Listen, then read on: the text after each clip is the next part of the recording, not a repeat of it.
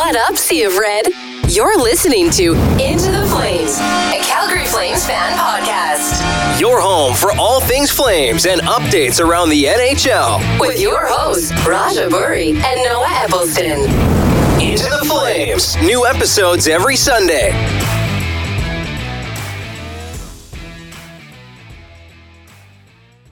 He's like looking through all the budgeting for the past five years. It's like you've sunk like three hundred million dollars into leadership metrics, proprietary data. What are you doing? That's how they. That's how they worked out their Mike Smith contract. Probably was based off of the the leadership statistics, proprietary data. Let's be real here. Holland still uses it too. It's fine. Oh, absolutely. He's using it as we speak right now to sign God knows who. Yeah, I, I shared this stat with you. I thought it was funny because a lot of the Oilers Twitter guys were like, "Oh, the only like, the old, like McDavid and Draisaitl and Bouchard still finished like top ten in scoring or whatever." And it's like, yeah, they're the only players who finished top ten in scoring who were also like negatives in terms of plus minus in the playoffs. It's like, how do you score? It's like that game where Draisaitl had four goals and was like plus one. Incredible, incredible. But you put this up on your story a while back, but you've got Chris Snow, God bless him, Vice President of Data Analytics, David Johnson, Database Architect and Analyst, Michael Charon, Quantitative Analyst, and then Hendrix Haynes, who you just brought in from Kitchener, developer and data scientist. Dude, smart. He's three years older than me and he's already more accomplished. So we've got that going. He's younger than me and he's already more accomplished. So and uh, yeah, so we've got a boost in the analytics department, which is nice to know that we actually have one that's kind of being built, yeah, not Stone Age. Um, you know, what are all these numbers here, Don? well, that tracks leadership and that tracks hits, and those are really all that matters. And that tracks how good you are in the room. Fun, fun, fun for 60. It's like, I don't like this guy. His jokes per 60 metrics are down. He brings Yeah. down with him. that's how they hired coaches the past five years before they hired Daryl. For jokes per 60. That's right. Speaking of coaches, how are we feeling about Huska? Yeah, like uh, I'm gonna be the old curmudgeon that's like, I- I'm happy for him, sure, and he seems like a really smart guy, but it's it's the same. It's the same as I feel with Conroy. Not quite the same as I feel with Conroy because you know it's Craig Conroy. I'm much more excited about Craig Conroy. Um, but it is kind of the same, like wait and see. Like I'm firmly still in the in the wait and see camp, right? Like, um, because yeah, the press conference was good. They're saying all the right things, but I mean, the press conferences are always good. It's like Glen Gulutzan was good. Everyone was like, "Oh yeah, he's going to be smart and he's going to do a good job." And same with Bill Peters and and not same with Geoff Ward. I think everybody except Brad Treliving knew that that was going to be a disaster. But it's just like, yep, okay, why is it going to be different? Same thing I said with Connor is like, how why is this going to be different? Like because you have so many examples of um recent examples, right? Gulutzan, Ward, Peters, of all guys who came in and couldn't really bridge the gap between like I would say maybe like amateur coach and legitimate excellent NHL coach. And then I mean if you're if you're a longtime Flames fan, you have this history of like you can even go back to like Jim Playfair and, and, and even before that, like Greg Gilbert, like back in the day, like we've seen this happen before. Why is Husk going to be different? And I mean, you can't, it's unfair to lay that on his feet and be like, ascribe to him the failures of Glen Gulutzan and the failures of Geoff Ward and Hmm. Jim Playfair and, and all these other guys who preceded him. That's not fair to him. I'm not doing that. I'm just saying if you're a Flames fan and you're looking at this going like, yeah, I I've seen this play out before and it hasn't worked. I think that's a fair assessment. That's kind of where I'm at. Like, I think he's a smart guy. I've liked what he's had to say, but it's just kind of like, let's see, I guess. Like, you have to prove it to me, sort of thing. And that seems like a cop out and not great analysis. But, and it is kind of funny too, like, because it's kind of like when they announced it, I was kind of like, somebody tell me how to feel, you know, like the internet thing is like, somebody why should we be mad? Or why should we be happy about this? Someone tell me either or. I i really don't have any strong feelings one way or the other. Um i know a lot of people are upset it's not mitch love. I the feeling i do have is i i think i'm glad it's huska over love um just you know i think he experience is a factor in this that i think is important but I, I don't have one strong feeling the other one way or the other. I I hope he can do a good job. I think my my concern is more upstream as opposed to coaching. So I mean, like, I think he's a good guy. I hope I'm rooting for him. I hope he absolutely fucking nails it out of the park. But you know, it, it, you still have to ask the question: Why is he? How is he going to be the coach who is like makes it as an NHL coach when we've seen five or six other guys not do that? It's also kind of ballsy because like a rookie GM hiring a rookie coach, Yeah. first hire, like you don't you don't see that. Um, I guess like based off of if you look at like last four years, I guess as an aggregate, the areas that were strong in regards to like five on five defensive metrics and the penalty kill, especially the last two years, um, Huska straight up responsible for that.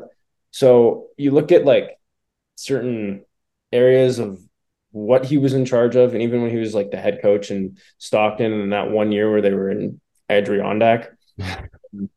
God, where even is that place? Like, It's in it's in New York, I guess. yeah, But I mean, I, I mean, honestly, it's like way like I remember the the thing they always said about Stockton because I always heard this. It was like, well, it is right. Like you can look it up. Like one year, it was like the murder capital of the USA. yeah, And it was like it was like holy shit. Nobody wants to go to Stockton.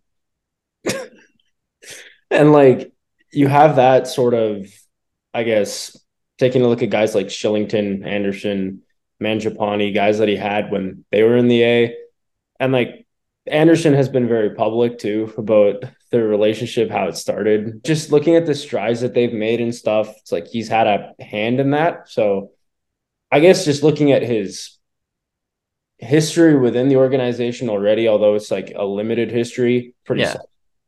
I'm like a very glass half full type fan, even though I get hurt every year. It's really weird. Like I keep wanting to believe that they finally figured it out and that I won't be going through 82 games of pain. And then it's like, no, just kidding. You're we're back to a year in, year out again. Yeah. See, Um, you're you're what I'd call the member of the fan. I used to be there too. Like describe it as a it's like a toxic codependent relationship, right? It's like the Flames are the significant other who are always like engaging in terrible behaviors and and cheating on us and doing all these terrible things, and we're always like, hey, we're I'm done. I'm done with you. We're done. We're done. And then they every single time, right? They come back. They're like, we've changed. We've changed. Take me back, please. We've changed. I promise this time we've changed. It's not like the other 10 times when when you dumped me and I said I've changed and you took me back and I hadn't changed. This time's different. And we're like, yes, it is different. I'll take you back. And then it's not different. So I understand. Like I hope he absolutely knocks that out of the park because I'm rooting for him. I feel like from an articulation standpoint, he seems to be more articulate than Glen Gulutzan. Just listening to him speak, I like went back and I was like, after the presser, I went Yeah. back and watched a few Gulutzan interviews, and I was like, Huska inspired more confidence in the 35 minutes that he was on the podium Yeah. than any sort of indication that Gulutzan gave me over the two years that he was head coach. And I think a lot of it also has to do with the fact that, like, I think deep down, it's kind of crazy to say, but like, I I feel like deep down, Gulutzan and Jeff Ford both knew they they were in way over their heads. Oh, totally. So I, I didn't even think deep down. It was like you could see it. It was like it's like they'd have they'd ask Jeff at a press conference like what went wrong, and he was just like, "Uh, compete level." Like you, this poor guy, put him out of his misery.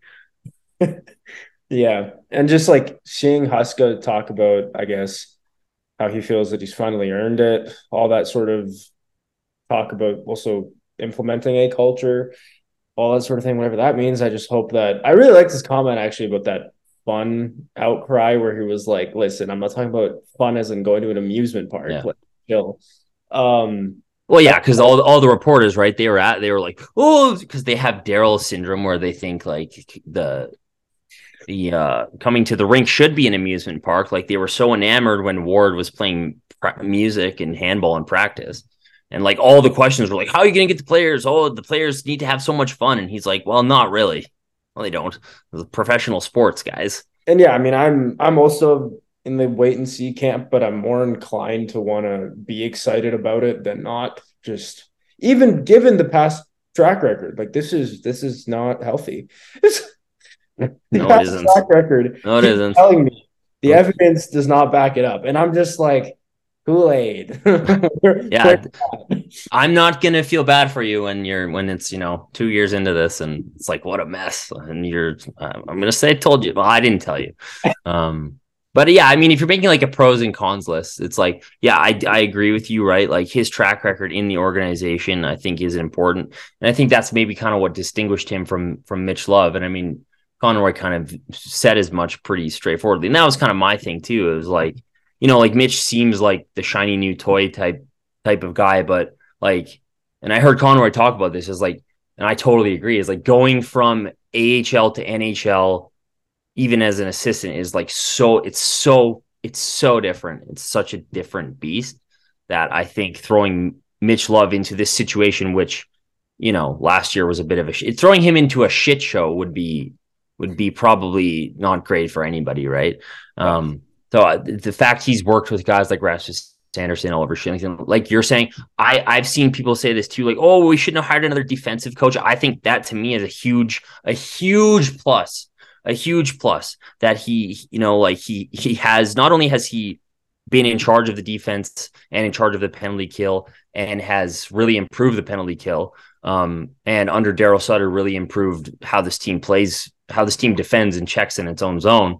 Um, learning from Daryl Sutter. I know some people think that's bullshit. I think that's huge. I think that's awesome. Whatever you think of Daryl, like a lot of his tactics are tried, true, and he's a great hockey mind. So I think that's a huge plus for me. And I mean, a, a lot of guys, because I remember this with Bill Peters, right? Like he came in and implemented that like high flying system. Hey, hey, that was awesome to watch, right?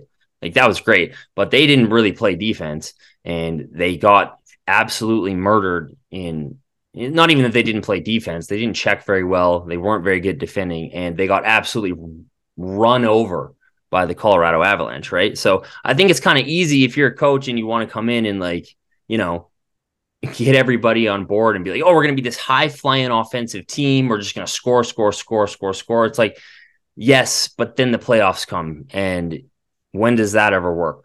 Like, look at the Oilers, look at all the high flying, super skilled teams who not that they're bad at defense, but who just won the cup? It's like Vegas. They have a great blue line. They're monsters at defending. You know, they play that really tight checking type of hockey. Um, so I think having a guy who does have a sound grasp of the defensive end of the game and has a sound philosophy and a coherent philosophy and a philosophy that he wants to push onto the team of defense um, is really important. Um, so that's a plus for me. Another pro is, like you said, he does seem to have at least somewhat confidence in his own ability. And, you know, I think that probably comes with the fact that he does have, at least in, in junior, like a winning pedigree. Not an elite pedigree, but like the guy has won. He won a WHL championship with Kelowna in like 2009. And I think as an assistant coach at Kelowna, he went to the Memorial Cup like three or four, maybe even five times in his career there. It's like I kind of want this. I I I feel like this, like you're saying, like this might be different than a Gulutzan or or a Ward for sure, where it's like, yeah, this is just a guy who's never really proven to anyone that he's anything other than like a, an amateur or like subpar at any level, and he might actually be like actually qualified to do this.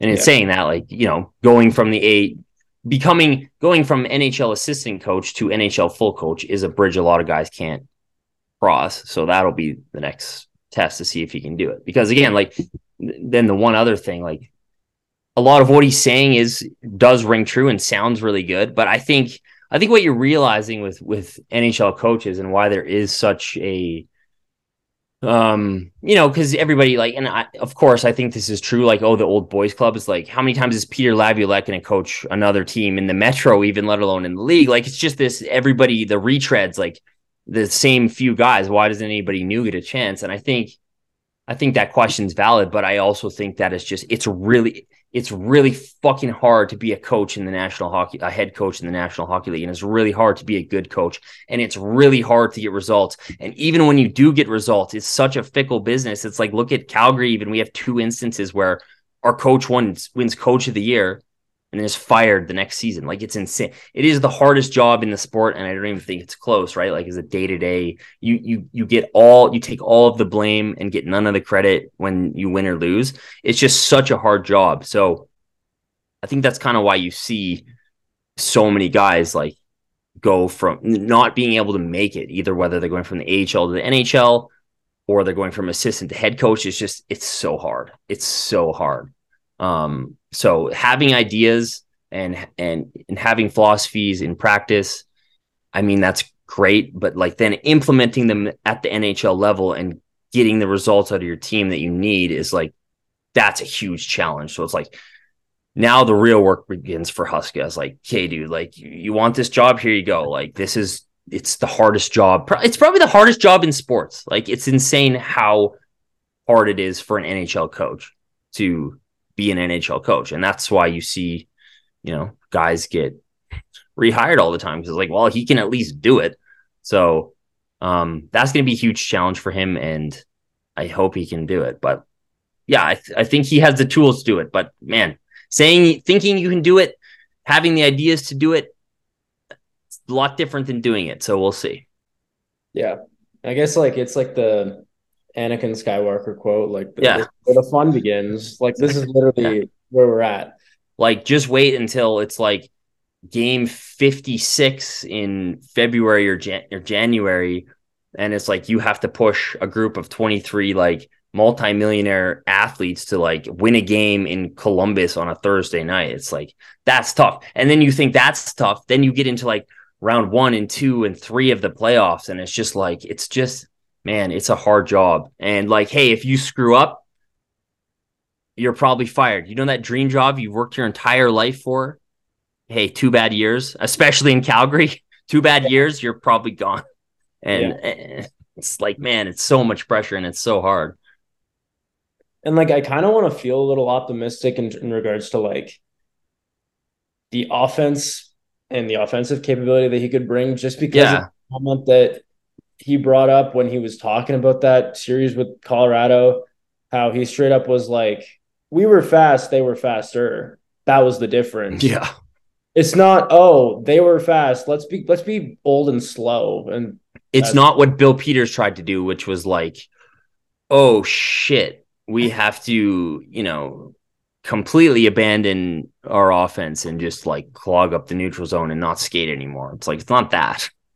If you can if if you can create a balance where the guys up front are able to play quick transitionally Yeah. and to generate and then guys in the back end when there's an opportunity to start transition they can jump on it and when you need to be tight defensively they can do it which in a perfect world sounds like the perfectly run team but if you can get to even half of a success rate of managing both ends that way we're probably going to have more success than not so. Dude if if you played last season with this same team like a million like what's the what's doctor strange in endgame? 14 million 605 if you played this season 14 million 605 times like this would be the only one where all this crazy insane shit happened where we set all kinds of awful records for losing games by one goal or hitting posts or our best player having the worst drop off in NHL history or our Vezina nominated goalie dropping like 10 like into sub 900 save percentage points like even even a slight adjustment is in theory going to make this team at least a playoff team next year. Yeah. Um so yeah i agree. Like if he can make a few tweaks and i mean the things he did mention tra- tactically um I, I just listening to him do his like media circuit i think he said it in the press conference just the things i picked up on most were um correcting the big defensive breakdowns in the D zone.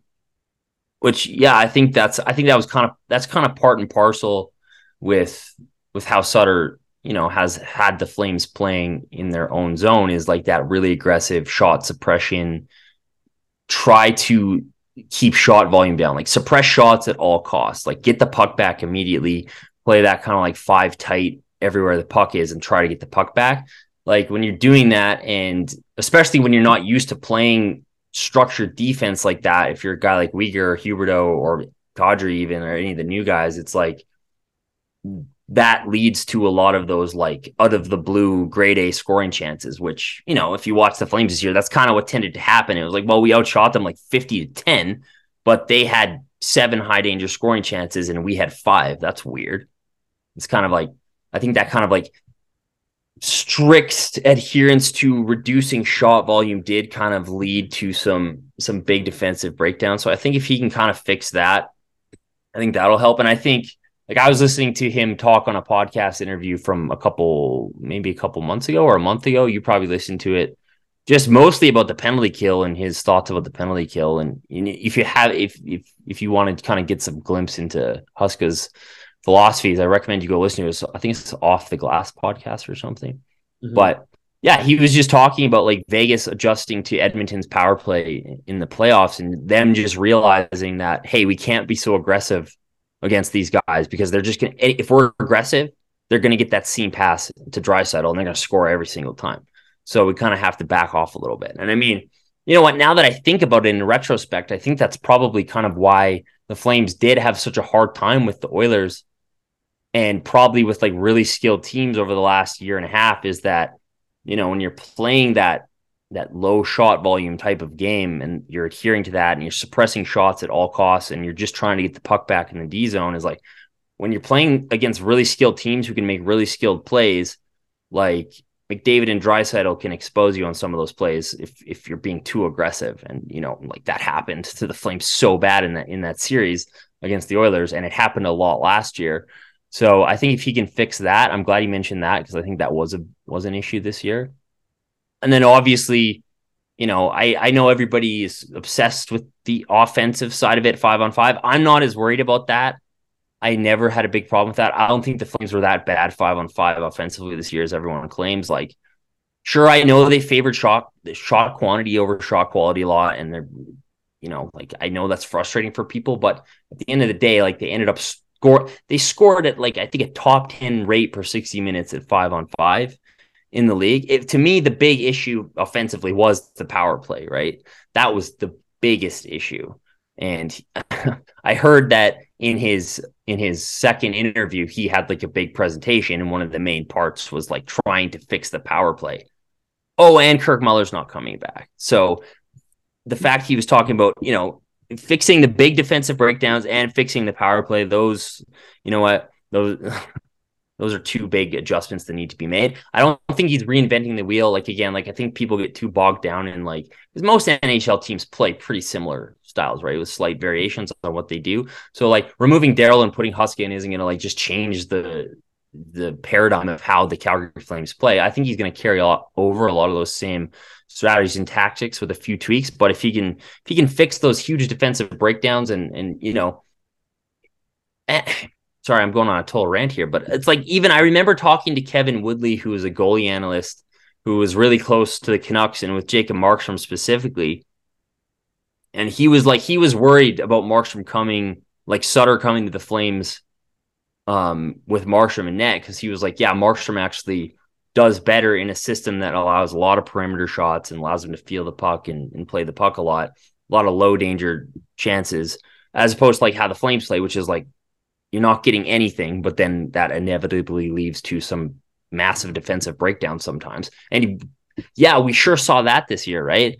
It was like he would let like man, oh man. So hopefully that helps Markstrom as well. Hopefully that's more of like an upstream solution to the goaltending or whoever's in net. Um, but yeah, if you can fix those huge defensive breakdowns and score like 10 more goals on the power play, you're to be fine. And I mean, that's the thing with Huberdeau too, right? I don't think it was because um, Daryl wasn't like allowing him to do anything five on five. I think maybe part of that. But the biggest issue to me is like the power play was not allowing him to do anything. They had him standing in front of the fucking net for like 20 percent of this the year on the power play. Like this is a guy who, what last five years up till now, only Draisaitl and McDavid had more power play points than him. So that's that's I think will be a huge fix for Huberdeau because like let's say if Huberdeau has let's say he finished the season with with 20 more power play points you would you would have won the division with 20 more power play points from that guy so um again, add those to the pros. I'm, I'm glad he addressed those things. Um, I think those will that was encouraging. Technically, we won't really know until we actually start seeing the product. Yeah. In regards to a somewhat of an emphasis on quality over quantity at both ends, like reducing quality chances against increasing quality chances for, that should be the paradigm. Yeah. What you're trying to achieve.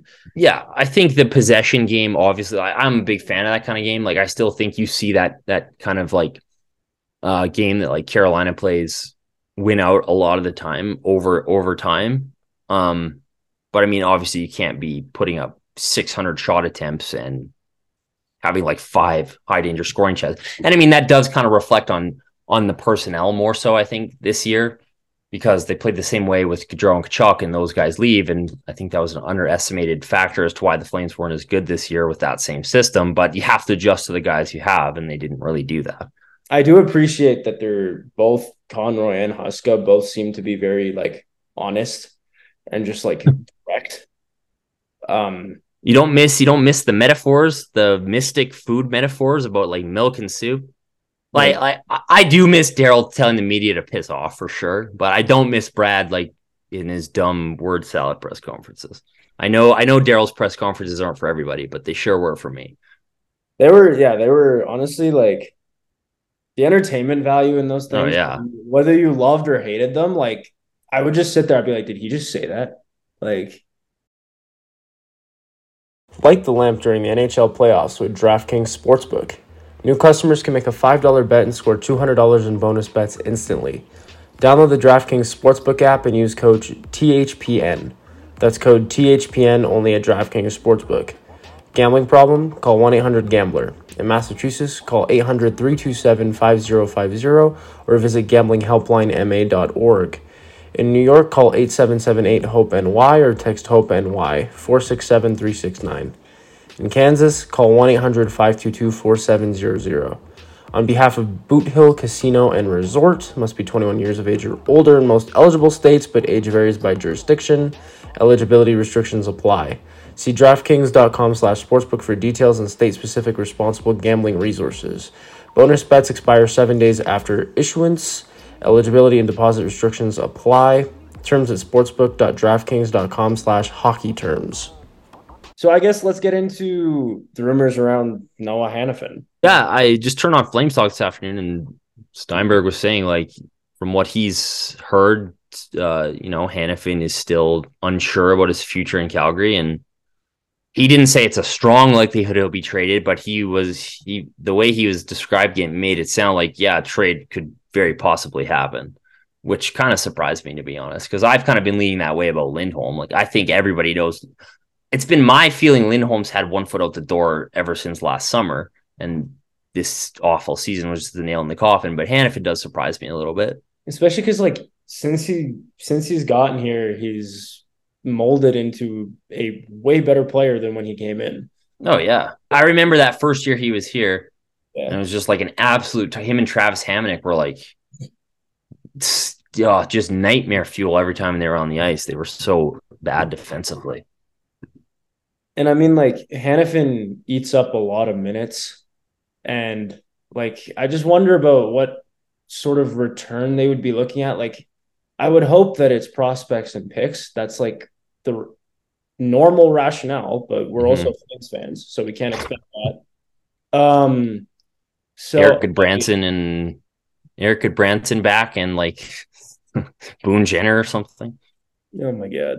Yeah, like I I'm just kind of worried about the gamble that it could perceive because you're also banking on Kylington being Right. exact same form that he was Yeah. ago and he hasn't played in over a year.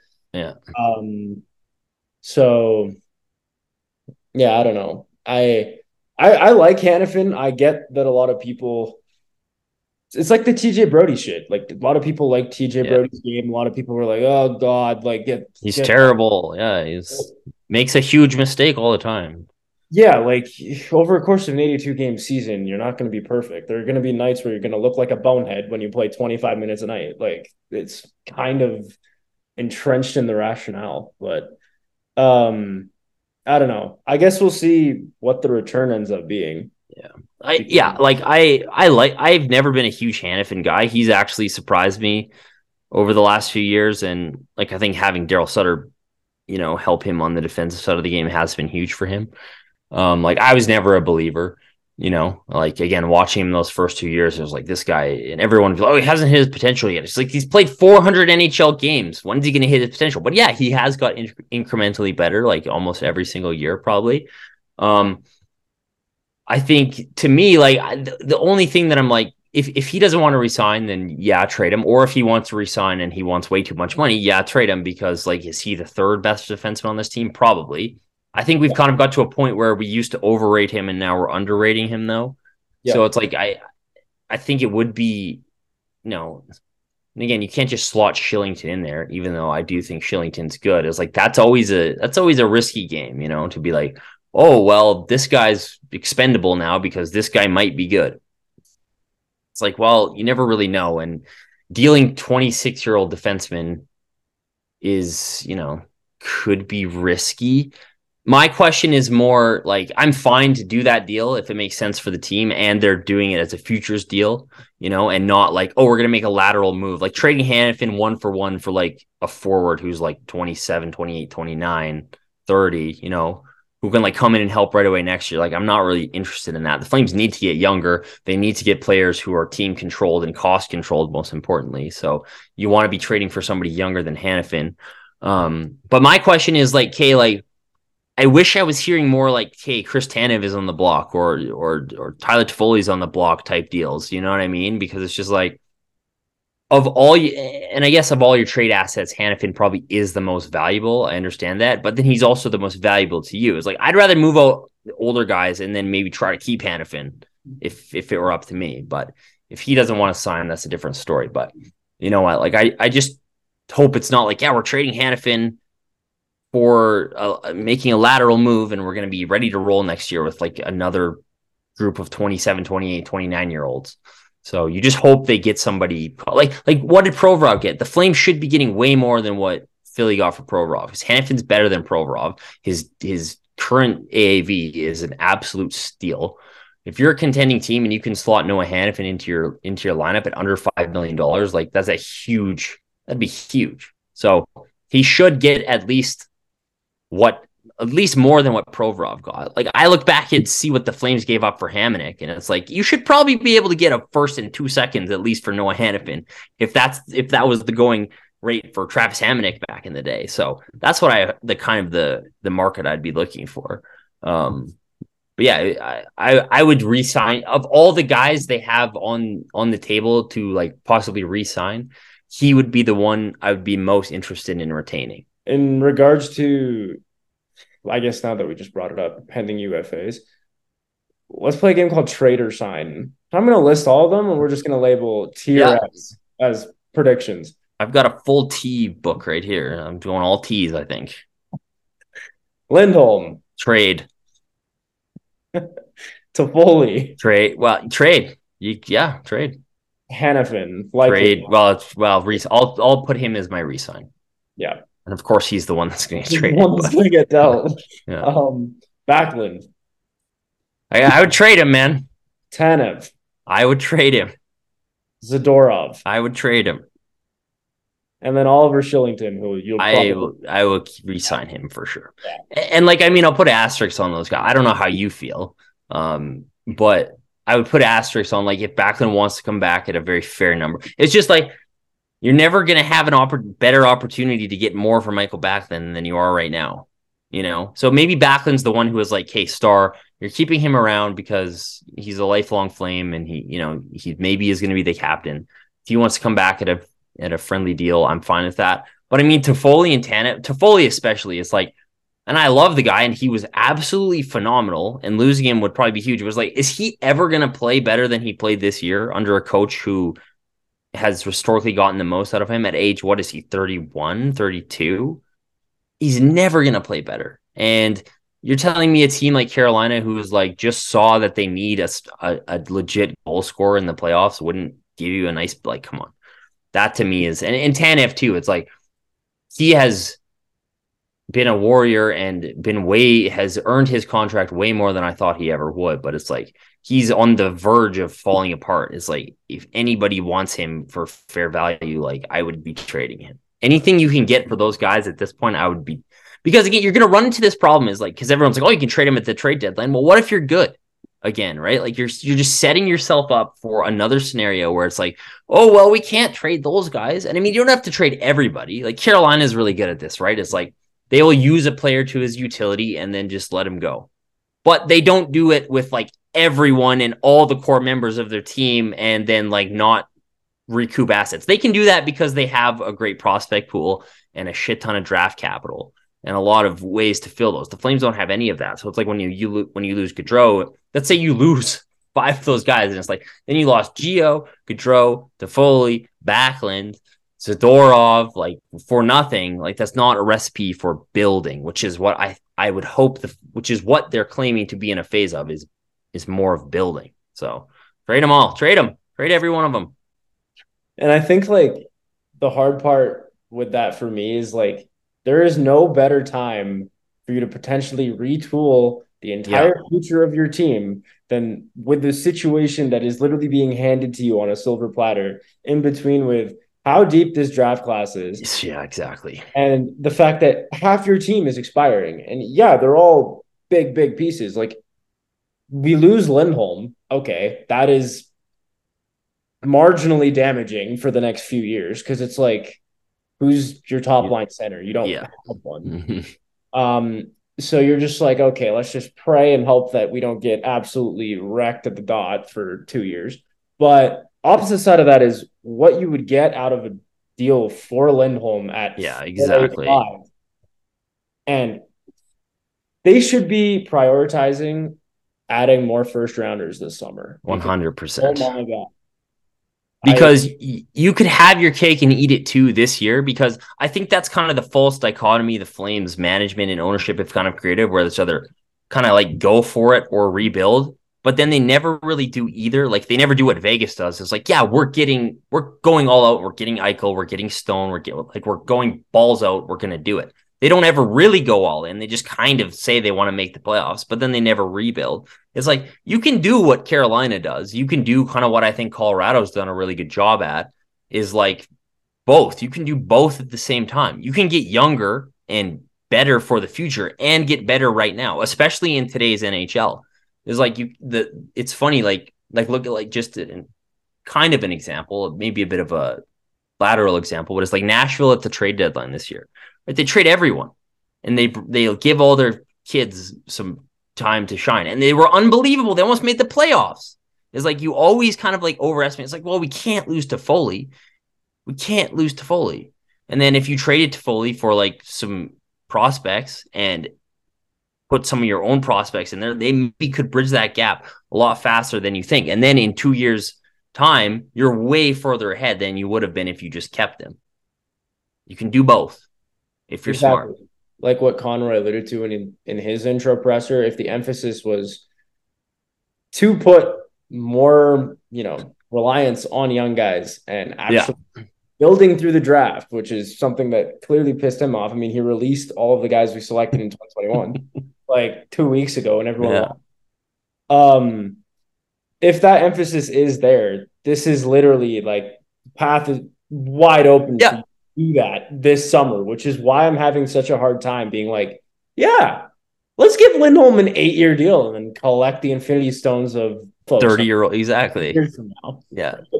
Like, let's do that. Yeah. Like, I'm having a hard time. If Lindholm is giving you any indication, don't even wait till July 1st. What are you doing yeah. wait until July 1st so that you can start the negotiation? If you have yeah. any sort of idea that he's not going to stay, the draft, just do it. Yeah, you you don't have to choose one of the, you don't have to be Chicago and just be like you don't have to tank, right? Like smart like how has Boston made the playoffs like so many years in a row or like how Colorado has built it like you look at that Duchene, like Lindholm could kind of make a Lindholm trade could maybe be like it probably would never work out as good as the Duchene trade did for Colorado, but it's like they traded a core piece of their team and it turned them into a Stanley Cup a perennial. Like it got them Cale. Like was that the Bowen Byram trade? Did it get them Cale Makar too? I can't remember. The Matt Duchene trade was just an absolute boon for Joe Sakic because he was doing both. He was like, and I mean, they were at a bit of a different crossroads, but you can do both if you're smart about it. And I mean, if Conroy really means what he says, and I hope that he does, but if he like signs Lindholm to a huge eighty million dollar deal, I'll have to question it a little bit. Um, but it's right, yeah, like you're saying, the path that you claim you want to take is right there. You just have to you just have to be brave enough to go down it, right? You have to be like, yeah, we're trading Lindholm, you know? And I think that's maybe something Brad was never super good at because everyone's always ballsy. He was ballsy. I was like, well, he always kind of got into these situations that like forced him to make trades. He never made like a proactive trade. So he traded Dougie Hamilton because Dougie Hamilton didn't show up to the exit interviews and didn't want to be on the team anymore. You know, he traded Matthew Tkachuk because he asked for a trade. Like all his big ballsy moves were like you were kind of forced to do that. If you're Conroy, it's time to start being proactive and shaping this team into the team you want it to be.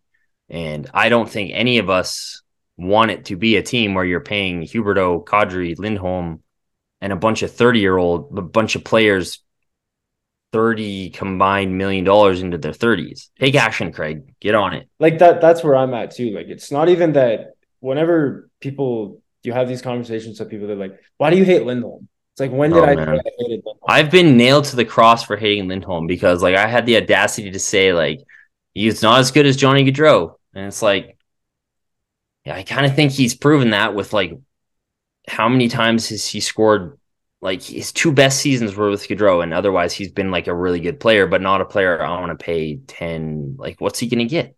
Horvat money? He's gonna get Hor he's gonna ask he's gonna ask and probably deserve Horvat money.